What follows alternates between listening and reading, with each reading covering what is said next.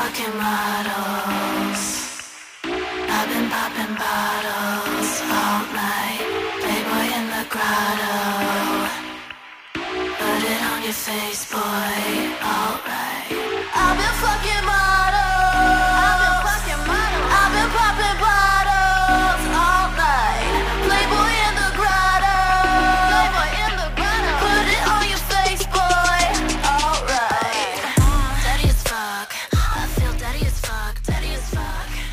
What's good? Welcome back to another episode of Hive Mind, a pop culture podcast. I'm your host, Erin, and I'm so happy that you're here today.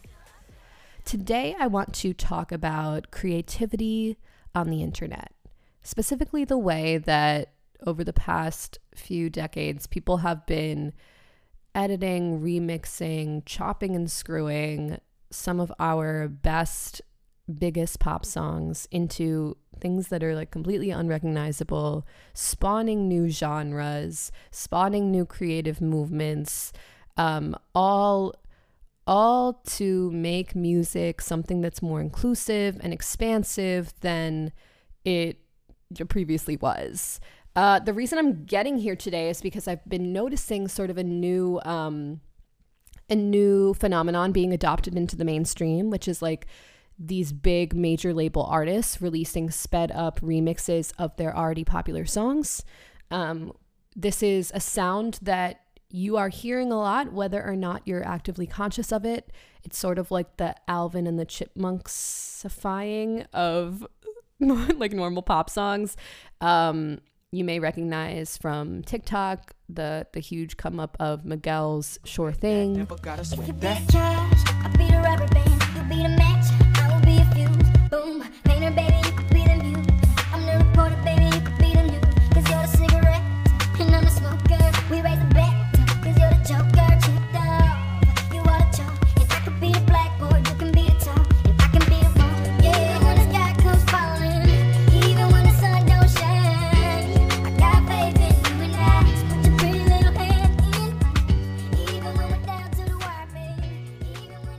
Mariah Carey's "It's a Wrap."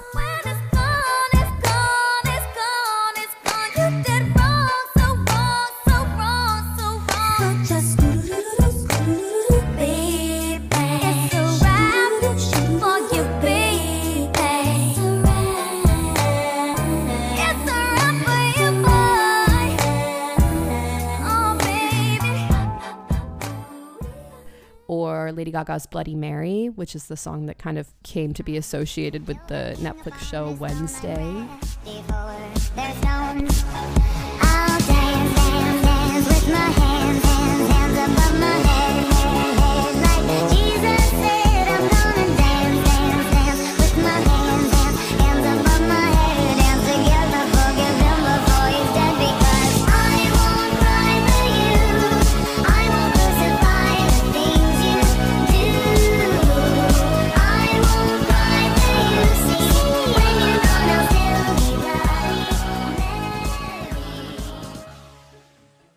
Normal songs that have been edited to be at 50%, like a 50% higher speed.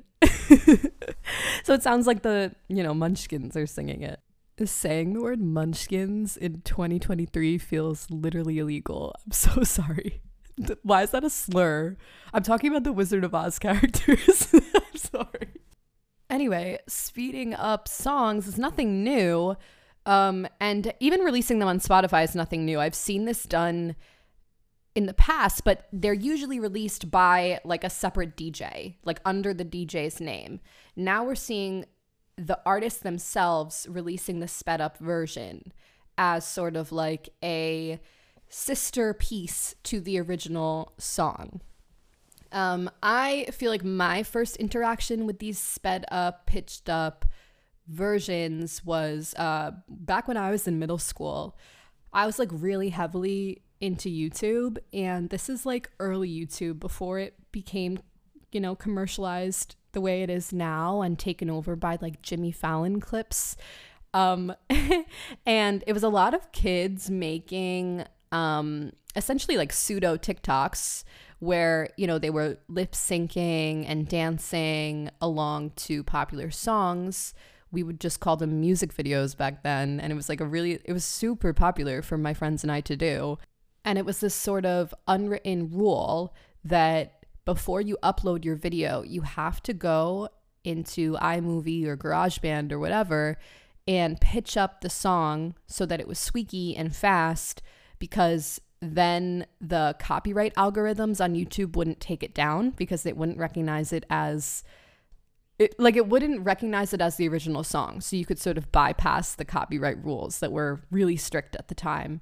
Like at the time if you uploaded something with copywritten music copyrighted music uh it, it would just immediately be taken down your channel would be shut down you couldn't monetize your content uh, etc i don't know how much of that rings true anymore because i'm not really like deep in the youtube scene or what's left of it. Um but yeah i mean i definitely like no that's kind of always what i assumed was happening on tiktok like the reason why you know when i'm hearing mariah carey it's a wrap the reason why it was sped up was because you know some fan was trying to avoid a copyright restriction I, I never really it never clicked for me that people were listening to these sped up remixes because they enjoyed them and because they thought they sounded better or more interesting than the original song. So why is that?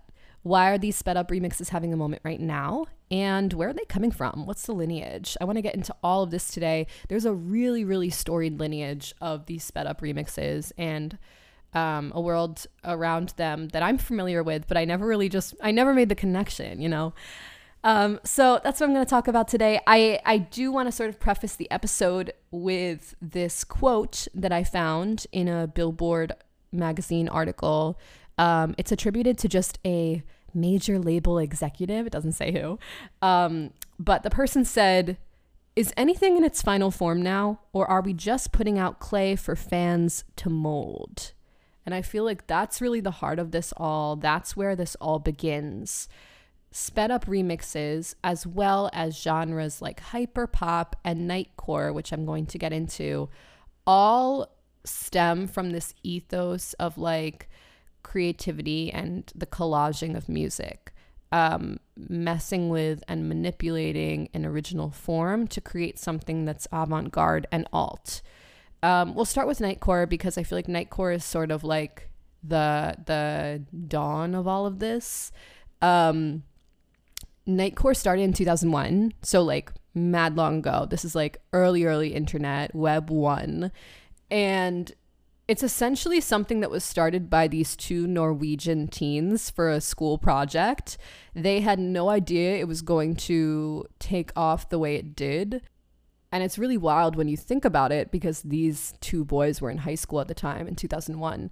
They are probably around 45 years old now, and Nightcore is still a major force on the internet. To create a Nightcore song, these teenagers revved up original songs to a whopping 180 beats per minute, which is like a sugar rush of a pace.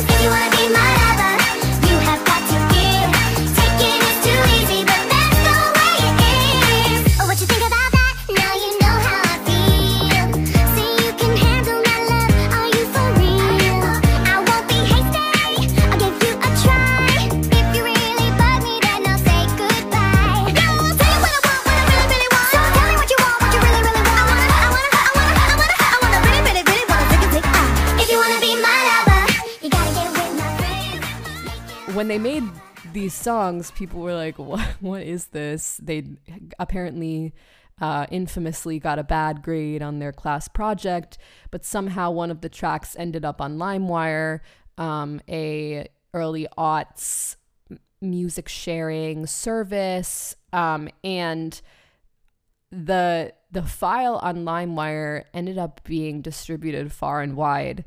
Um, of course, the alt kids at the time found and loved this music because it was weird and zany and a little off the beaten path. And it was also like very, very born from the internet. And so people who were early adopters of being online found it to be exciting and maybe representative of what would come, especially like electronic music fans. I feel like alternative young people throughout history are constantly looking for what's next, what's the future, and um, looking for ways to stretch out and expand culture. And, and this was just, you know, one of them.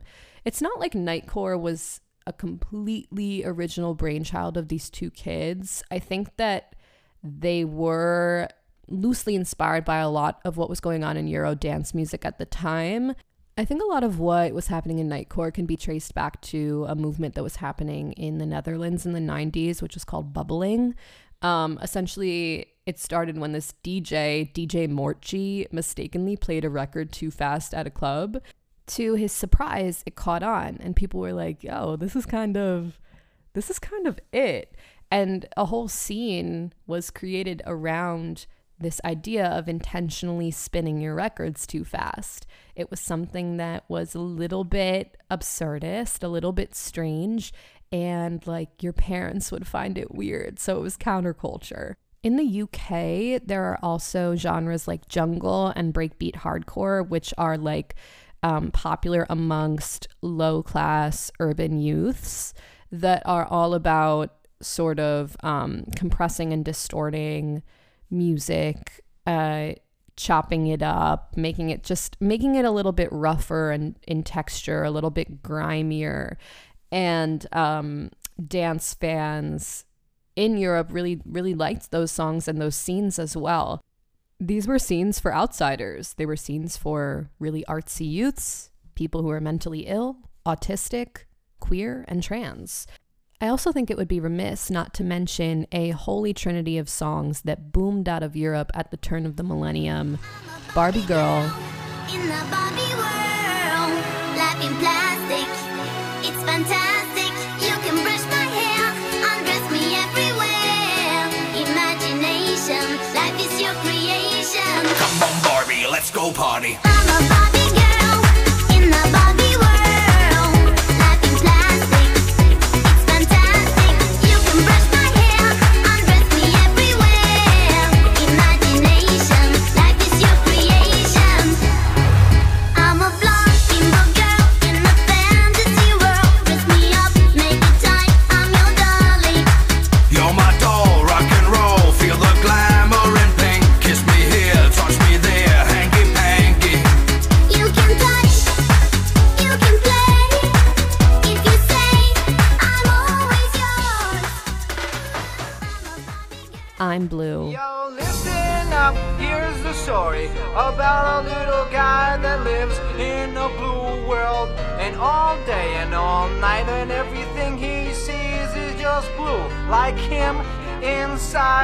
Outside. Blue his house with a blue little window and a blue Corvette. And everything is blue for him and himself and everybody around, cause he ain't got nobody to listen. To listen, to listen, to listen. I'm blue, I've been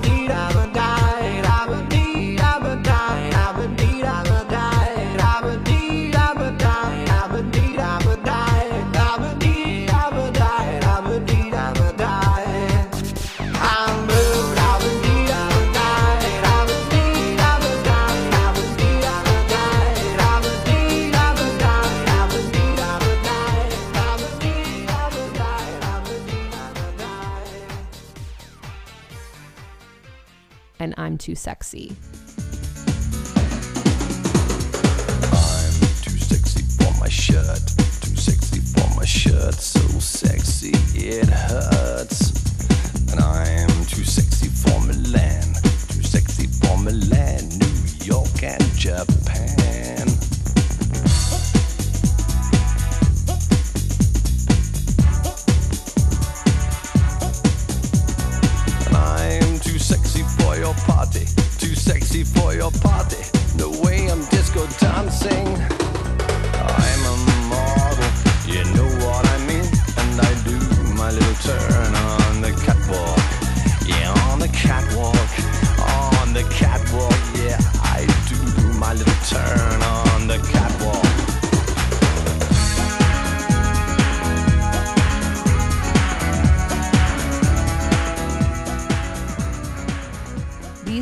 Songs were responsible for introducing the general public to the prankish, post ironic world of European dance music. Um, I feel like they are really embedded in my childhood as a 25 year old woman. And the majority of artists that now work in the hyperpop genre, which I'll get to in a minute, is sort of like the umbrella genre of all of this these songs are like the blueprint for them. They were they were our earliest exposures to something that it's hard to tell if it's a parody song or not, you know? Can we just have a moment for I'm Blue? I'm Blue is in regular rotation for me. That song is so fucking good. Have, have you realized it's a song about like depression and isolation? I'm Blue is deeply poignant. Like, we're sleeping on I'm Blue as a society. I'm telling you. I've always, like, I think, I don't know if it's because of the original music video of I'm Blue, which has like this cartoon blue alien little critter, or the Disney Channel movie Big Fat Liar, where Amanda Bynes and Frankie Muniz are like scamming this older villain character and they dye his they put blue dye in his pool water and when he jumps in his skin turns blue and then the song starts playing. Like i don't know i don't know what it is but i as a child had totally missed the angst of this song. And i don't think i'm the only one because you know how there's that unfortunately popular Bebe Rexha song where she's like i'm good yeah i'm feeling all right i'm gonna have the best fucking night of my life. Like that that makes me viscerally angry because she's like completely missing the grit of that song and the fact that it's like a Eurodance queer avant-garde classic. Like Bebe Rexha, you have to leave I'm Blue to like depressed gay people. Please. Let us have this one thing. Anyway, Nightcore lived faceless on the internet only for a very long time, and it eventually became synonymous with like the otaku anime communities, um, as well as K pop and J pop. I think part of this comes from the fact that like Nightcore sounds like video game music. Um, it's also like very cartoony sounding. Like I said, this is the same technique that was used to create the voices of Alvin and the Chipmunks and the the M word. These songs sounded cartoony, and because they were not attributed to a particular artist, because they were just like put out under these anonymous YouTube um, creators' pages, uh, people started like imagining that they were sung by anime characters because there was a mystery to all of this music. The everyday layman could not understand digital music editing back in the early aughts. Nobody had any semblance of what that was and how people's voices were sounding like this and where this music was coming from. It just was like being brought out of the ether and it was glitchy and digital and uncanny. This uncanny valley is the heart of hyperpop. I mean, when we're listening to hyperpop music, we're searching for meaning where there is none. The absence of meaning is what makes it good, which I guess is true of all absurdist and surreal art. Where things really started to formalize and take shape was at the conception of PC music, this collective of artists helmed by musician A.G. Cook. PC music artists really had this reverence for early internet and they played with the ambiguity between bedroom and studio production. Um, A.G. Cook also talked frequently at the time about like um, how this music was like created to sound kind of bad and off putting. And there is this bratty, noisy subversiveness to it that is almost punk in its, you know, um, motivation.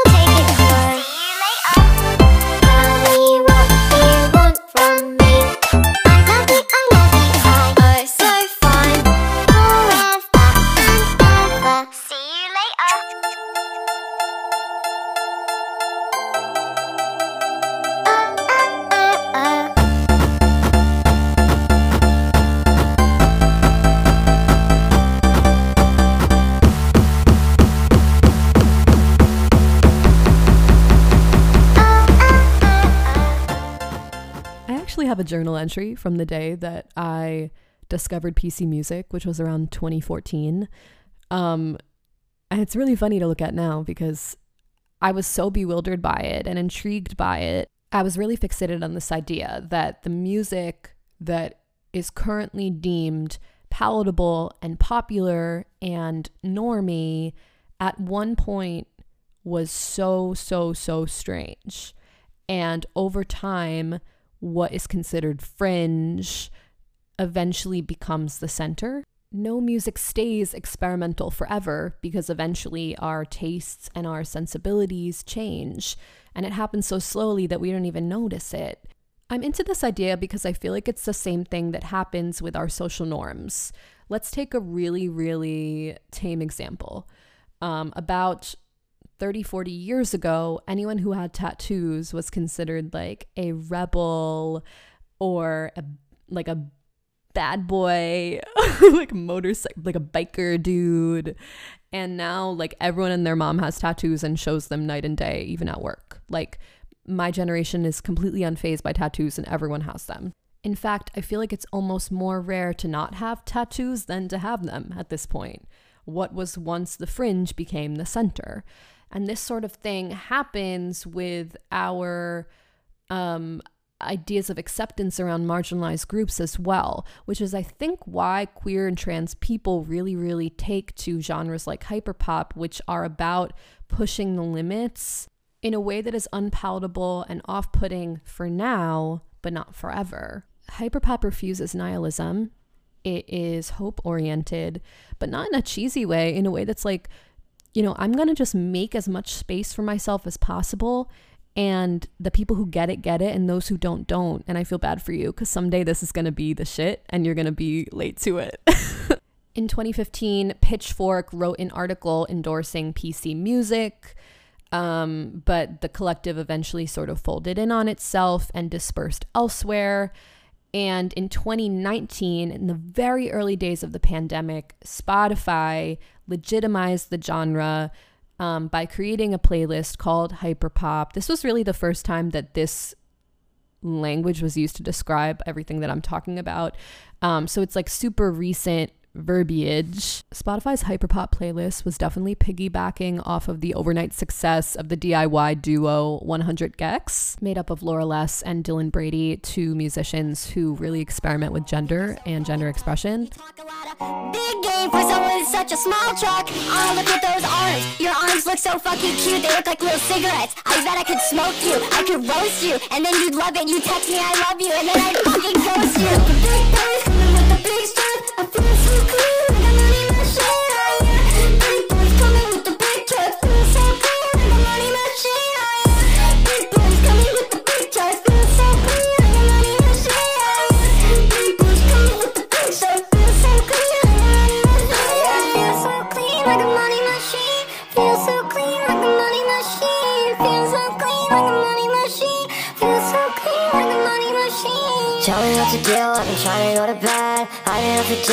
trying to get it right. Said it all before. Said it once again.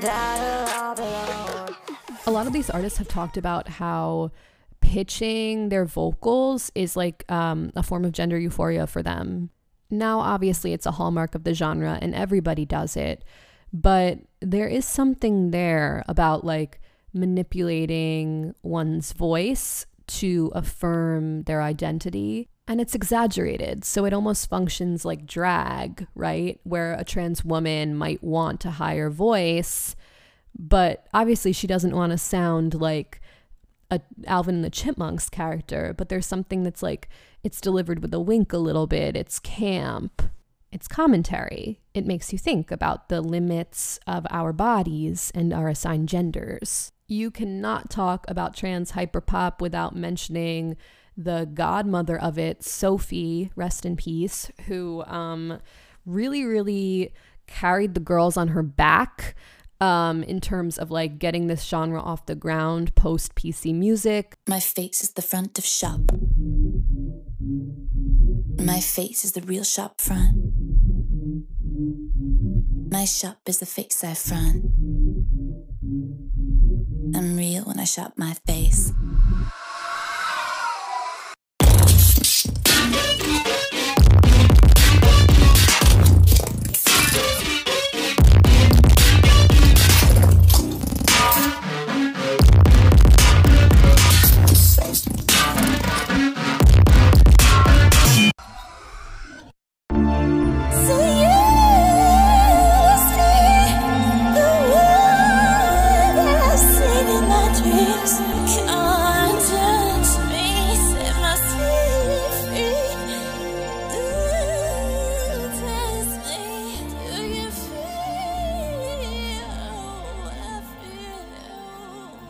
She is one of the most successful and decorated woman producers of our time. Um, and being a trans woman, I think, is even more impressive here because obviously we are living in a country where trans women are currently under attack. What I love about Sophie's music is that she creates these ethereal dreamscapes where gender is not the ceiling, it's not the roof. There was a very cool uh, moment at this past year's Grammy Awards where the artist Kim Petras, who recently collaborated with Sam Smith on the Billboard Hot 100 hit Unholy, uh, won an award and came up with Sam and spoke about how she was the first trans woman to ever win that particular Grammy. And she was like, shout out to Sophie. Like, I wouldn't be here without Sophie. And I, I think that's really cool because Kim Petras like, she comes from a hyperpop background and now she has been legitimized by the Academy. And I don't know, like, Sophie never really got that moment because she unfortunately passed away before it could happen. So I thought it was really cool that Kim used her moment on that stage to speak Sophie's name and put hyperpop on the map and you know really pinpoint where it is that she came from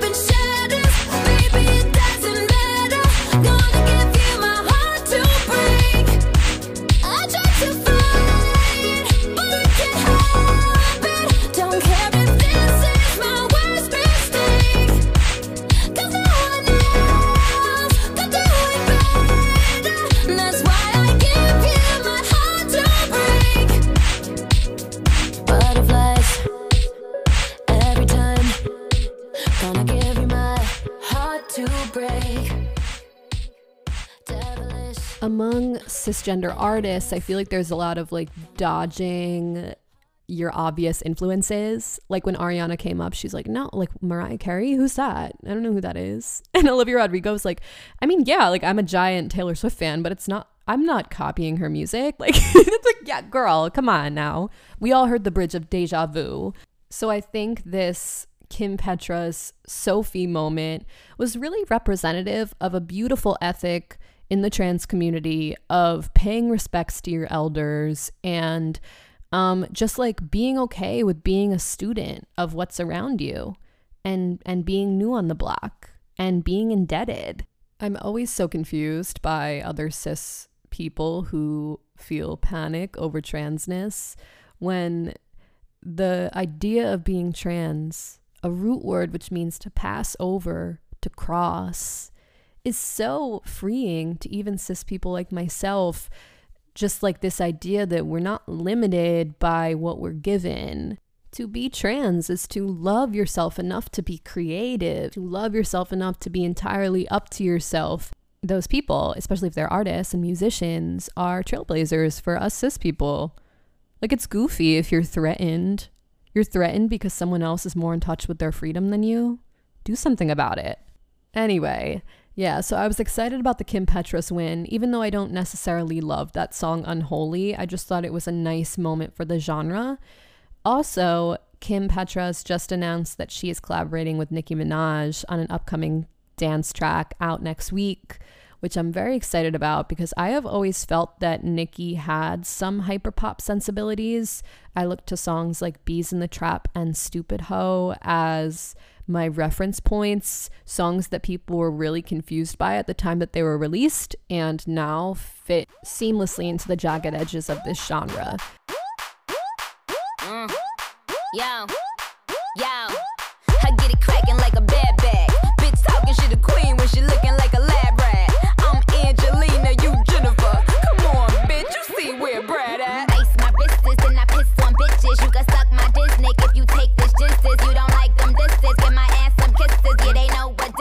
this is. Give bitches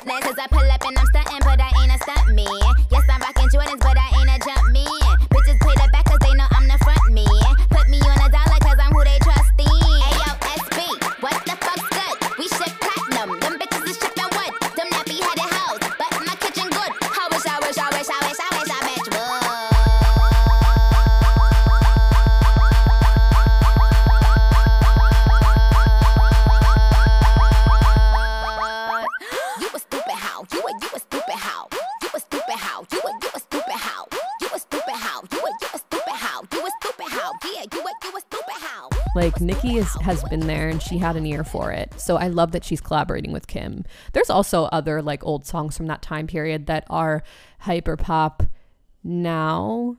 like Friday by Rebecca Black was the laughing stock of the internet, but it's essentially just a hyper pop song. 7 a.m. waking up in the morning. Gotta be fresh, gotta go downstairs. Gotta have my bowl, gotta have cereal. Time is going, ticking on and on. Everybody's rushing. Gotta get down to the bus stop. Gotta catch my bus. I see my friends kicking in the front seat, sitting in the back seat. Gotta make my mind up. Seat can I take?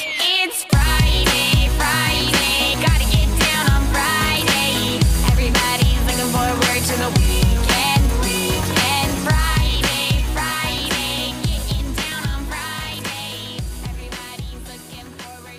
Same with Grow a Pair by Kesha.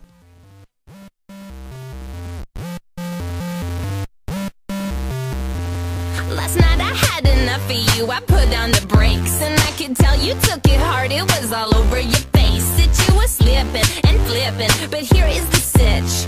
I signed up for a man, but you are just a bitch. You should know that I love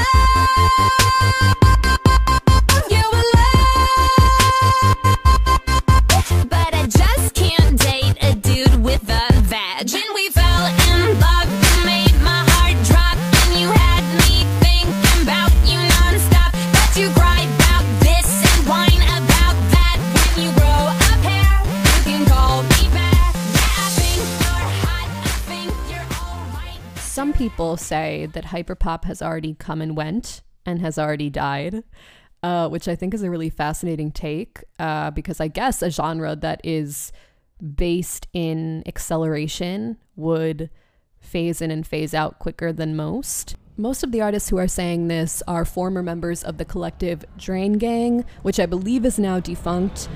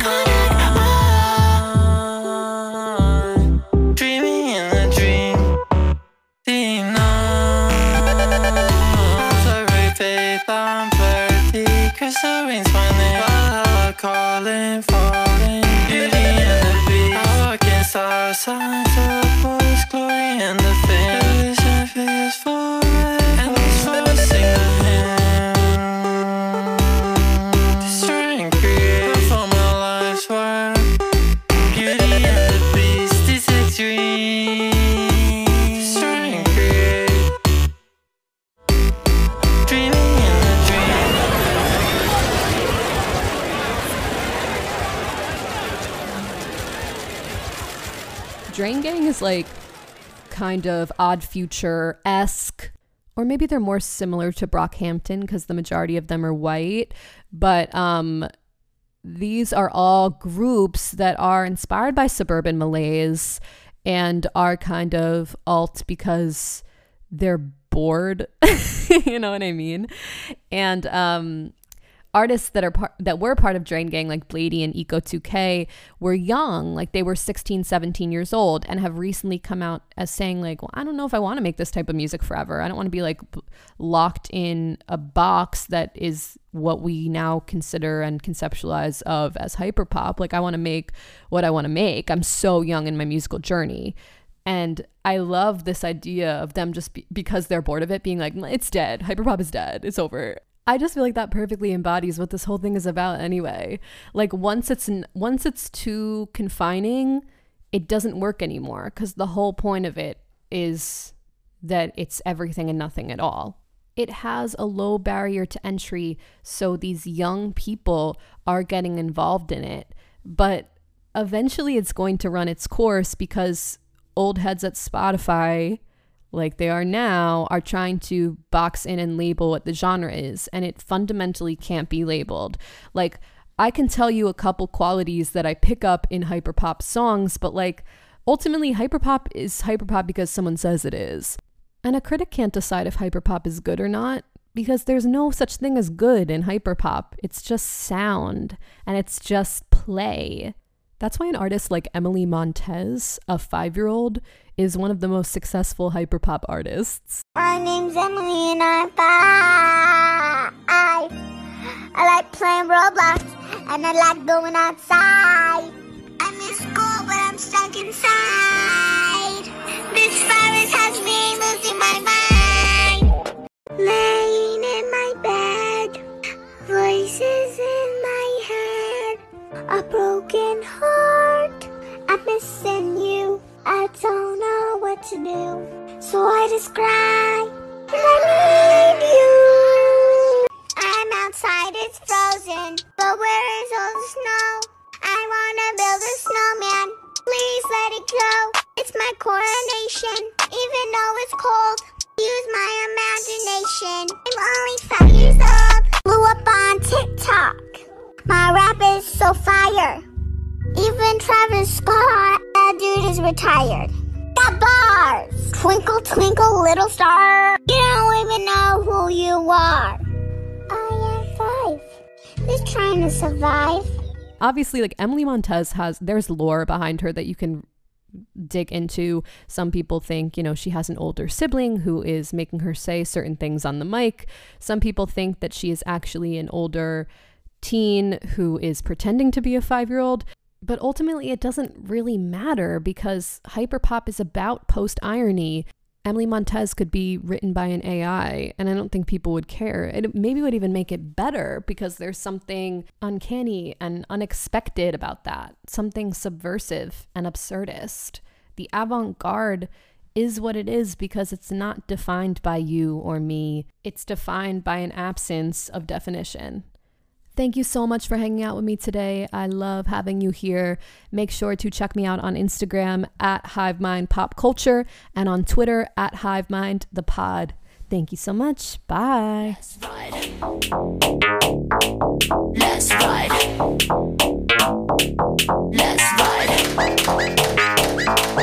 Let's ride. Lavender Lamborghini, roll up in a blue bikini. Bitches on the beaches looking super cute and freaky. All my friends are princesses, we keep it whipped and creamy. Ice cubes on our tongues because we like to keep it freezy. Lavender Lamborghini, get out on the right side. Chauffeur stayed at home because my girl wanted to ride. Licking laps and tasting plush, I'm feeling so alive. Wanna take it to the highway, come on, let's go for a drive. Uh. All my life, I've been waiting for a good time, a good time. Let me ride, let me ride. My life, I've been waiting for a good time.